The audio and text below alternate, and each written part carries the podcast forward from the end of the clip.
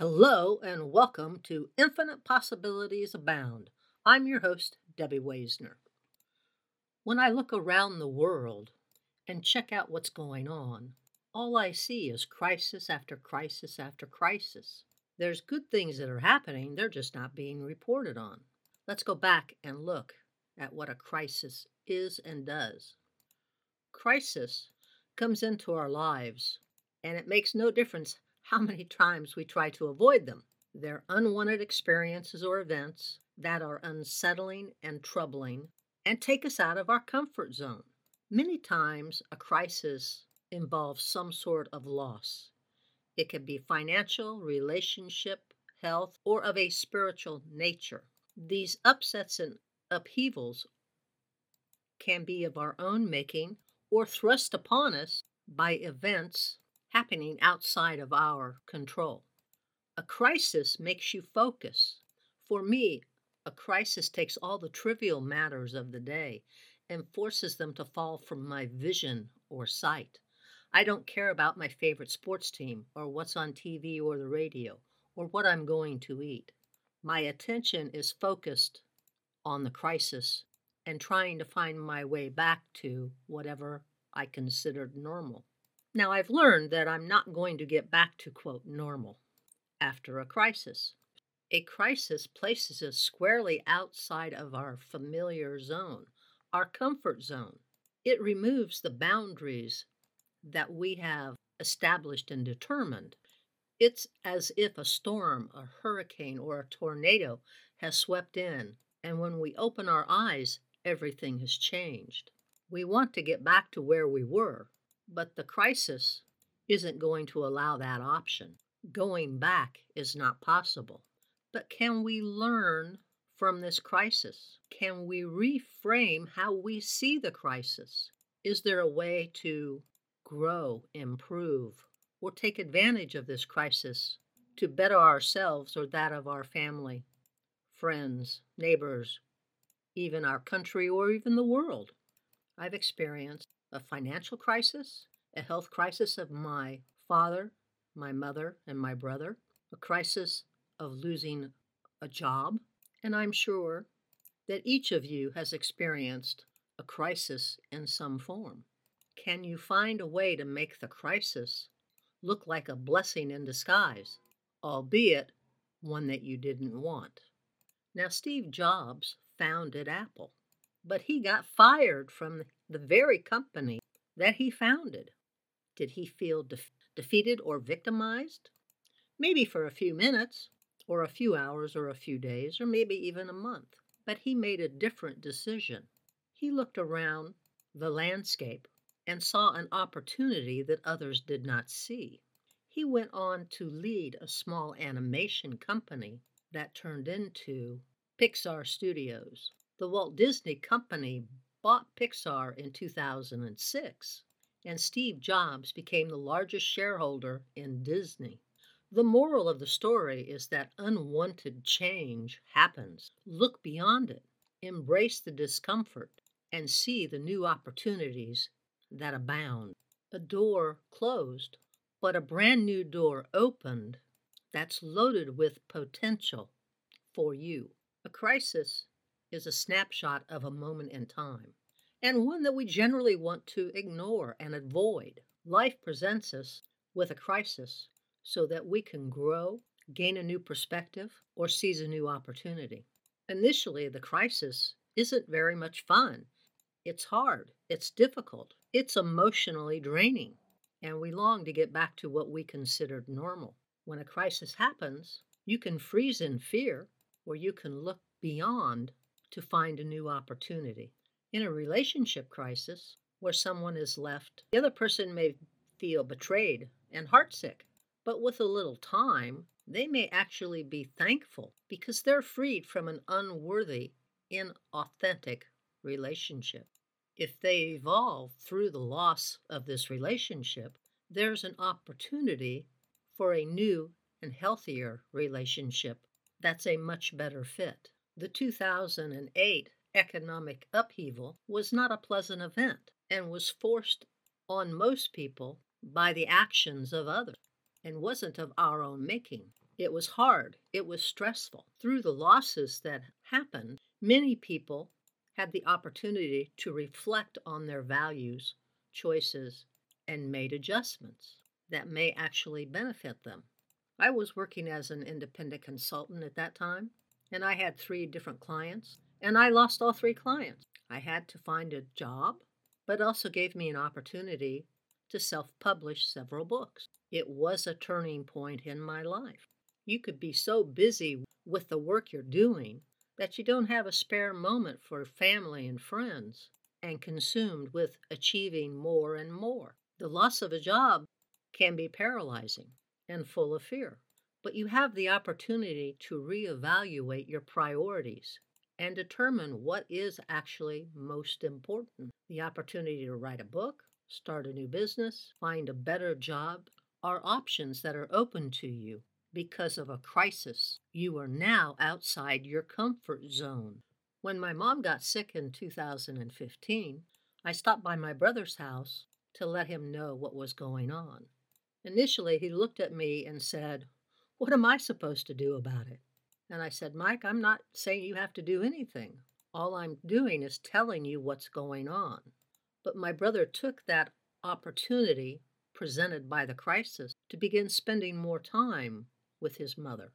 His change in attitude was beneficial for my mom and gave my brother the opportunity to redefine his relationship with family. He made an effort to see her at least once a week and I know they had long conversations. Webster's dictionary defines crisis as a crucial or decisive point or situation, a turning point. You could ask yourself, what are you turning towards? What new opportunity or adventure awaits you? This turning point or tipping point is precisely where transformation occurs. You have free will. You have the ability to make a choice to freeze in fear and panic of the unfamiliar, or to get out of your comfort zone and seek the new opportunity unfolding before you. Are you going to live in anxiety and retreat, or embrace a new re- or embrace a new relationship with opportunity? Change happens all the time, but human beings typically don't like change. But if you can release your need to control it, you can ride the waves of change and turn it into a brand new opportunity. I have a question for you. When was the last time you got lost? How did you feel? And did you make any changes so that it wouldn't happen again? The last time I remember being lost was when my family and I went mushroom hunting in southern Indiana. I think I was about 12 at the time. We decided, a decision was made to split up. My mom and I went one direction, my brother and my, my father went a different direction. And about 30 minutes later, my mom said something about, I don't recognize this area. We've been in this forest many times. I don't know where we're at. I raised my point of sight from the ground to eye level and looked, took a 360 degree turn to see what I could discern. And I remember saying, You're right. I don't, re- I, I've never been in this part of the forest before. I'm not sure where we're at. So we both stopped moving. My mom started yelling my father's name, pausing and waiting for a response. And there was none. At that point, my heartbeat started racing, and I took a couple of deep breaths and my mom was trying to reassure both me and herself that everything was going to be fine. So we located where the sun was in the sky and the general direction that we had come from. And after a short discussion, where we both realized we hadn't come across one of the roads that divides this forest, we figured out the direction we needed to go. And within about five minutes, we found the road. And we walked and we walked and we walked. And eventually we saw the truck. But we had gotten really turned around. And of course, as we got to the truck, my brother and father came out of the woods going, Where the heck have you been? We explained we had gotten turned around and were way down the other direction. My dad's solution to that not happening again was to give each of us a whistle, which we were to use every 10 to 15 minutes if we were out of visual sight of each other. And that worked well for many of our mushroom hunting adventures in southern Indiana. I like this quote from Ralph Waldo Emerson. There is a time in every man's education when he arrives at the conviction that envy is ignorant, imitation is suicide, that he must take himself for better, for worse, as his portion, that though the wide universe is full of good, no kernel of nourishing corn can come to him but through his toil bestowed on that on that plot of ground which is given to him to till. Now that quote comes from his essay on self-reliance. Emerson believed that true knowledge comes from within you, not from books, lectures, or the media in today's world. Knowledge can come from multiple sources, but self knowledge is very important. You have the opportunity the choice, the free will to determine who you are, what your values are, what's important to you, and if there is something that doesn't serve you, to make changes. There are many lessons that can be learned from Emerson's essay, Self Reliance. For me, there are two big lessons. Number two is to tune out the distraction and tune in to your intuition. Modern life is filled with distractions. It's difficult to hear your own thoughts. The airwaves are filled with junk, opinion masquerading as fact, and so much propaganda, bald faced lying, and negativity that your sanity can be questioned.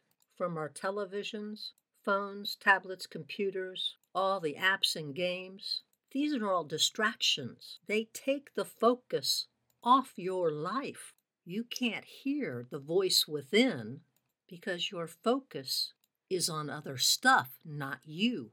Turn off the distractions and tune in to your intuition so that you can hear the guidance and wisdom that is being offered. For me, the number one lesson of self reliance is to accept who you are and where you are without exception or reservation. You are whole, perfect, and enough in this moment. Your power is in your uniqueness. You have the power, the ability to start and begin from exactly where you are. But it's hard to begin any journey if you don't know exactly where you are and what your position is. Acknowledge your position and then step into a new journey. Stop comparing yourself to others. Be who you are. You're different, and that's okay. I recommend that you read Emerson's essay on self reliance. When I look around at all the governmental agencies that are supposed to protect human beings, like you and me, I wonder what went wrong. You have the EPA, the CDC, the FDA, the NIA, the FCC, rules, regulations, and laws that aren't protecting our health and well being. I believe in the precautionary principle, which is a broad philosophical and legal approach to innovations with the potential for causing harm when extensive scientific knowledge on a matter is lacking.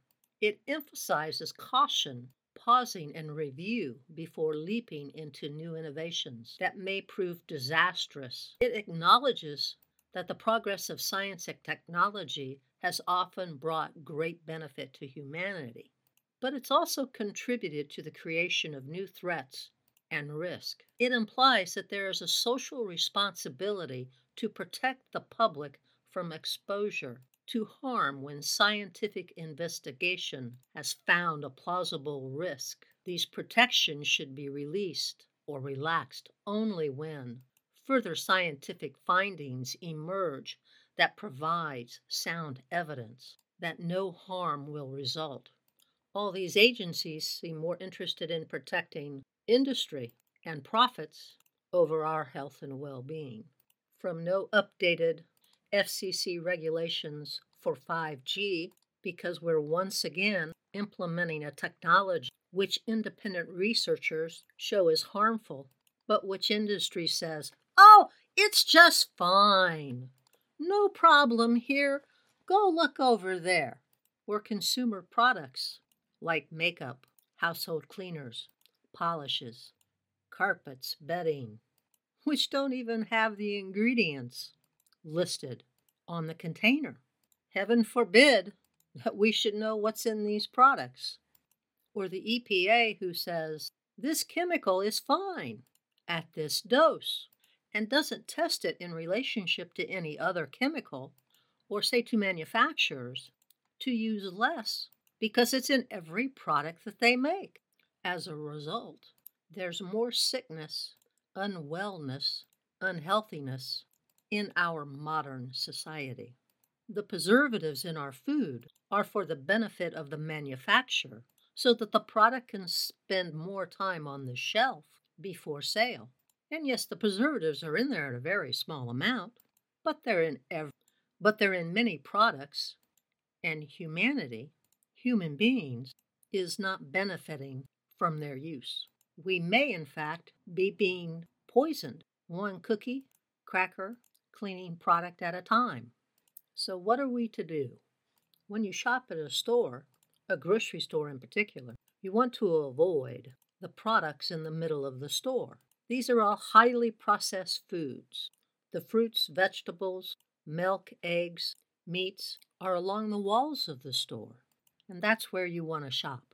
In the food industry, natural means nothing, it has no standing.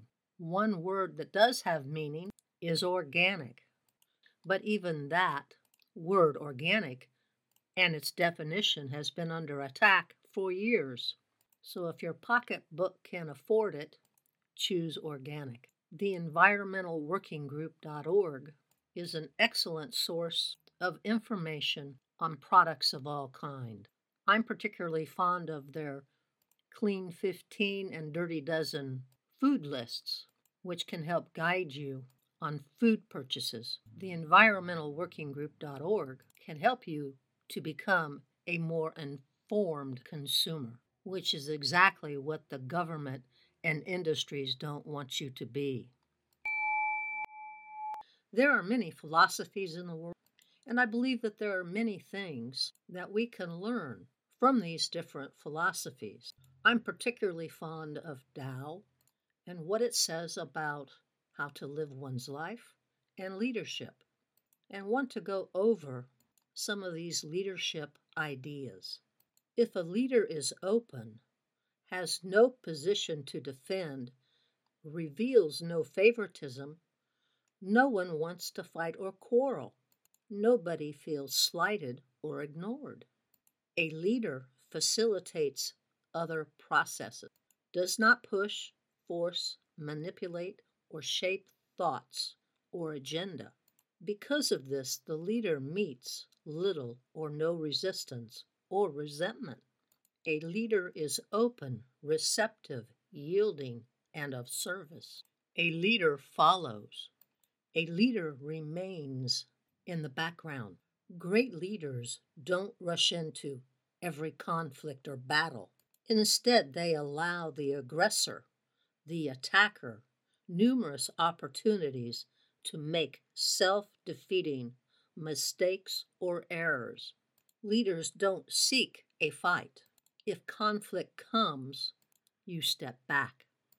You don't use your abilities to harm others needlessly and are gracious if you win. Production is not achieved through constraints and limitations. Production is made through providing opportunities. Motivate individuals by offering opportunities instead of by implication of obligation. Receive others in an attentive, open, and truthful way, and people will respond in kind. Leadership is not a matter of winning to overcome rigid resistance, yield or step back, and resistance reduces or relaxes. Do not pretend to know all the answers. It is wiser to acknowledge you don't know the answer than to believe otherwise. There is no dishonor or shame in admitting, I do not know. Now, the Tao on life, on how to live life, I find fascinating, and it shares many of the same features with other philosophies. It just has a different tone. All life and all events contain a certain vibration or frequency. These vibrations can be positive, which is cooperative, or negative, which is conflict and turbulent. These vibrations show the polarities within all of nature. Know how things work, and one can stay flexible. Strength is flexible. The law of nature is blind. It doesn't play favorites. In nature, justice is even handed. Know yourself, act from your center. Do not seek praise, do not seek money. Material success may not be a good thing. It may make one want more, may make you greedy. The accumulation of stuff wastes energy, time, and resources better used on other endeavors. Stuff needs to be cared for, insured, maintained, and stored. There is an old saying Do you own your possessions or do they own you?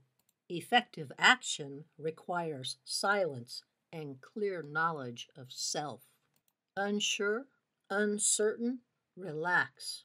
Be still and view everything through calm reflection.